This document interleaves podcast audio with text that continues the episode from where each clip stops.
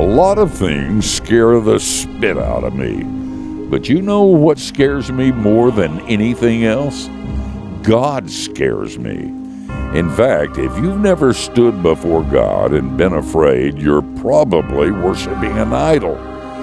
But He's my Father, too. As Mr. Beaver said about the Lion of Judah, he's a lion. Of course, he's not safe, but he's good.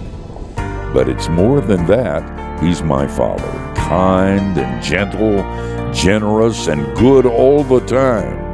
The fear in me is appropriate from a finite being dealing with an infinite God. But the Father thing makes all the difference in the world. I'm Steve Brown. You think about that. Share what you just heard with a friend. Go to youthinkaboutthat.com.